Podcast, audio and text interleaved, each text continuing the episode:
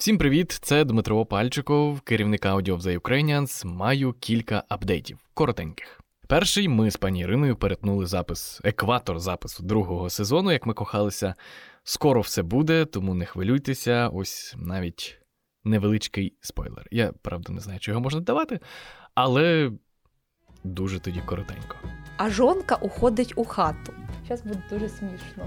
От, власне, Зараз я про ой, Максиме, Максиме, хто ж мене тепер єптиме? А батюшка каже: Алілуя, алілуя. Таку рабу Божу я теж поїпсти можу. А жонка голосить, то коли ж воно таке буде? А батюшка каже: А як кончиться погрібіння, то й почнеться поїбіння. Напевно, це треба перечитати, чи хай так і буде. Ну, до речі кажучи, е, так, ось така бувальщина.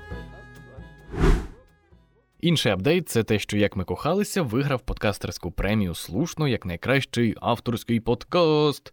І це дуже класно і дуже приємно. Ви, напевно, бачили фото у Фейсбуці у пані Ірини чи на сторінці The Ukrainians.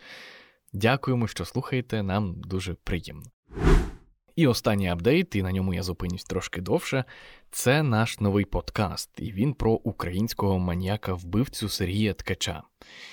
Це такий наративний український трукрайм. Дуже раджу його послухати. У ньому авторки Олеся Лук'яненко та Анастасія Рахманіна розповідають про цього, начебто, такого звичайного дідуся, компанійську людину, як про нього казали сусіди, так. Але в будинку цього звичайного дідуся міліціонери знайшли безліч жіночих речей, які потім з'ясувалося, належали його жертвам. Він, по суті, 25 років поспіль полював на дівчат і молодих жінок, переважно це були школярки від 8 до 12 років. Його шукали на території трьох областей: це Дніпропетровська, Запорізька, Харківська, але постійно знаходили не тих, не тих людей. Навіть засудили як мінімум дев'ятьох чоловіків за його злочини. Словом, ця справа це історія знищених життів, скалічених доль і злочинів правоохоронної системи, що триває дотепер. У першому епізоді. Коли Сергія Ткача затримали, він театрально промовив: Я чекав на вас 25 років. Перші кілька днів, коли ну там пару неділь, може, коли тільки вот это прозвучало слово маньяк, то всі взагалі сиділи вдома. Ткач зізнався у більше ста вбивствах. Його не могли знайти протягом 25 років. За його злочини було покарано дев'ятьох людей. Прокурор говорить, мы не имеем права менять Рожкову этот эпизод, потому что кроме его признательных показаний у нас нет доказательств. Нам, звичайно, дуже хотілося б поговорити з тими, хто вибивав зізнання з безвинних людей всіх цих осіб кажу, я встановив особисто поіменно і терміново мене на цю тему допитайте. Це ж не проблема знайти слідчих по матеріалах справи, хто там слідчий був.